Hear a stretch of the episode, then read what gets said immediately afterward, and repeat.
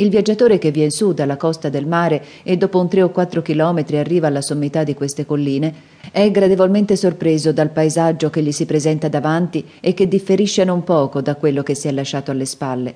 Dietro di lui le colline sono aperte e il sole risplende sopra spaziose e libere campagne. Le strade sono bianche, le siepi basse e l'atmosfera senza colore. Ma qui, nella valle, è tutto un piccolo mondo più delicato i campi sono minuscoli e le siepi che li dividono sembrano, viste dall'alto, come una rete di fili di un verde scuro distesi sopra il verde pallido dell'erba. L'atmosfera è languida, tinta d'azzurro, le terre arabili sono poche e limitate. Nell'insieme pare una sola, larga, ricca macchia d'erbe e di piante che rivestono entro la cerchia maggiore delle colline, collinette minori e piccole valli. Tale è la valle di Blackmore la quale, oltre a quello topografico, ha anche un interesse storico. La valle era conosciuta in tempi andati come la foresta del cervo bianco per una curiosa leggenda del regno di Enrico III, secondo cui l'uccisione per parte di un certo Tommaso della Lind di un bianco cervo che il re aveva risparmiato sarebbe stata origine di una grossa multa. In quei giorni e relativamente fino a tempi recenti la valle era fitta d'alberi ed anche oggidì si vedono qua e là antichissime querce e certe piante colossali dal tronco scavato che ombreggiano i pascoli. E se le foreste non sono più, è ben rimasto qualche vecchio costume che ricorda le loro grandi ombre. Alcuni di questi costumi sono trasformati. L'antica danza del primo maggio, per esempio, rimane nella festa o processione del club. L'avvenimento è uno dei più interessanti per i giovani abitanti di Marlot il suo interesse non sta tanto però nel vecchio costume di marciare in processione e ballare ogni primo maggio, quanto nel fatto che i membri di questo club erano e sono soltanto delle donne. I club degli uomini fanno più comunemente di queste processioni, ma dei club femminili solo quello di Marlot ha conservato l'uso di celebrare così questa specie di festa di cerere. Esso ha marciato in processione per centinaia d'anni e marcia ancora oggidì.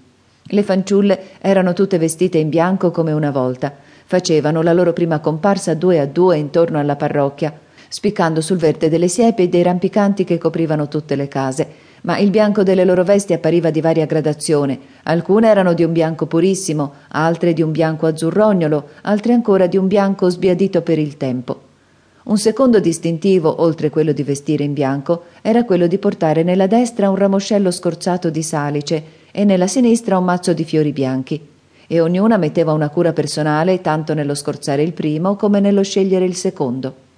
Nella processione c'erano alcune poche donne attempate e alcune che si potevano dire anche vecchie, i cui capelli inargentati e le cui facce grinzose, sciupate dagli anni e dai dolori, avevano qualche cosa del grottesco o certo almeno del patetico in quella cerimonia gioconda.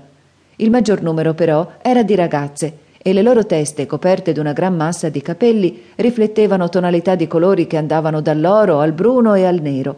Alcune avevano occhi bellissimi, altre un bellissimo naso, altre ancora una bellissima bocca o figura, ma poche o nessuna avevano tutte queste bellezze unite. Uno sforzo nell'atteggiare le labbra in questa cruda esposizione alla pubblica curiosità, un'inabilità nel tenere il capo ritto e nel dissimulare la loro vanità, erano cose che si notavano in tutte e dimostravano che esse erano vere figlie dei campi, non abituate a sostenere troppi sguardi. E come tutte erano riscaldate esteriormente dal sole, così intimamente ognuna aveva il suo piccolo sole in cui l'anima si illuminava, qualche sogno, qualche affetto, qualche debolezza o almeno qualche remota speranza, la quale, sebbene avesse nulla di che nutrirsi, pur sopravviveva come sopravvivono tutte le speranze. E così erano tutte allegre e alcune anche chiassose. Esse passarono l'osteria del Goccio Puro e stavano per abbandonare la strada principale ed entrare attraverso un cancello nei campi, quando una delle donne esclamò Oh signore che vedo, Tess Darbyfield, ma guarda, non è quello tuo padre che va a casa in carrozza? Una giovinetta della banda volse il capo a quell'esclamazione. Era una vezzosa e bella fanciulla, forse non così bella come certe altre, ma la sua mobile bocca di peonia, i suoi grandi occhi innocenti crescevano grazia al suo colore e alla sua figura. Portava nei capelli un nastro rosso ed era la sola di tutta la bianca comitiva che potesse portare un ornamento così vistoso. Come si voltò poté scorgere Darbyfield che veniva giù per la strada in una carrozza appartenente all'osteria del Goccio Puro, tirata da una ragazzotta forte e ricciuta con le maniche rimboccate fin sopra i gomiti.